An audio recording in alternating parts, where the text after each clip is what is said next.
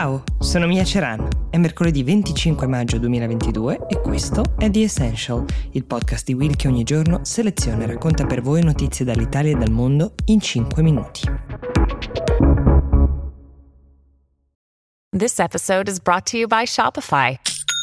Forget the frustration of picking commerce platforms when you switch your business to Shopify, the global commerce platform that supercharges your selling wherever you sell. With Shopify, you'll harness the same intuitive features, trusted apps, and powerful analytics used by the world's leading brands. Sign up today for your one dollar per month trial period at shopify.com slash tech, all lowercase. That's shopify.com slash tech.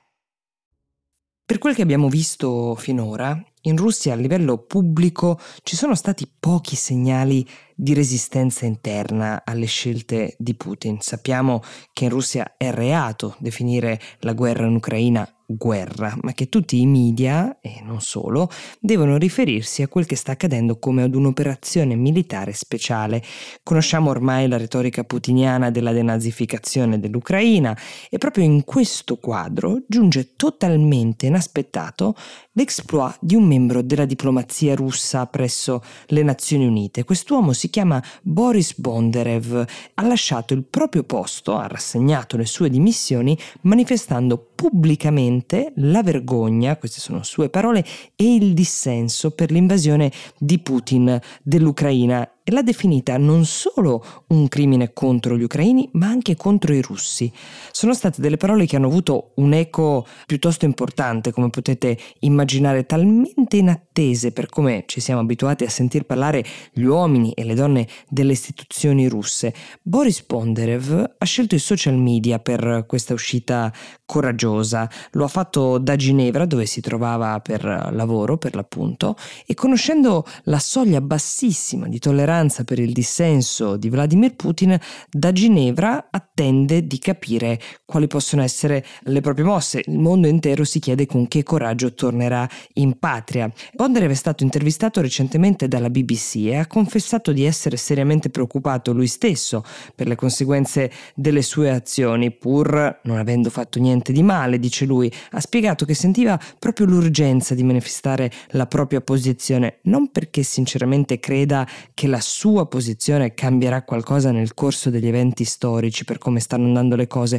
ma perché crede però che le sue dimissioni possano essere un piccolo mattone in un grande muro di dissenso che dovrebbe crearsi intorno alle azioni militari di Putin. Bondarev tornerà appunto in patria, sfiderà la nota furia di Putin, che sappiamo reagisce molto male ad ogni forma di critica, intanto definendola tradimento. Non ha idea di quel che gli potrebbe accadere, o meglio, sappiamo che decine di persone in questo momento sono in prigione in Russia per aver espresso politicamente commenti non allineati, ovvero per aver definito l'operazione speciale guerra, e rischiano di restarci perché la pena è fino ai quindici anni di detenzione.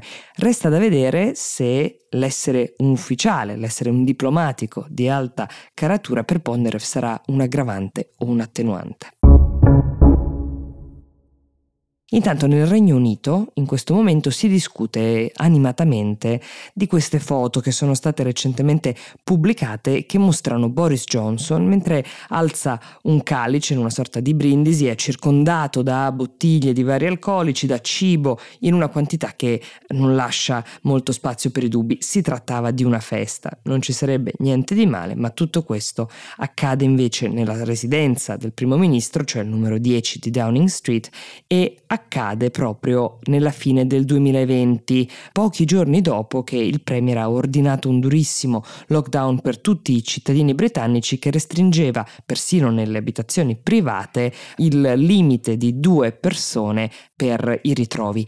È venuto fuori che si trattava effettivamente di una festa, era una festa d'addio per un suo collaboratore che se ne andava, difficilmente potrà essere venduta come un incontro di lavoro, considerato appunto soprattutto l'alcol che che si vede ampiamente disposto nella stanza. Le persone presenti erano nove, una di queste è stata anche multata e l'allestimento a festa, come vi dicevo, lascia poco margine per un racconto diverso. C'è stata anche un'indagine della Polizia Metropolitana di Londra, in seguito alla quale è stato anche multato un altro dei presenti, che è appena stata chiusa e che riguardava proprio il comportamento del primo ministro nel periodo di lockdown, non solo in merito a questa festa ma più in generale. È un tema questo che è tornato alla ribalta più volte, ovvero come si sia comportato Boris Johnson, se è stato al di sopra delle norme che sono state imposte agli altri cittadini. Sicuramente ha un certo impatto sull'opinione pubblica quel che è uscito. Una delle domande che leggono in questo momento è come sia stato possibile che la polizia abbia multato una delle persone presenti a questa festa ma non il premier stesso, e la seconda domanda insistente è come sia possibile che un anno dopo Boris Johnson possa aver dichiarato in Parlamento che no, non c'era stata nessuna festa, che nessuno aveva infranto le regole che valevano per il paese intero. E su questo, infatti, in questo momento il Parlamento britannico non solo sta discutendo ma sta proprio indagando. Sia chiaro, le indagini della polizia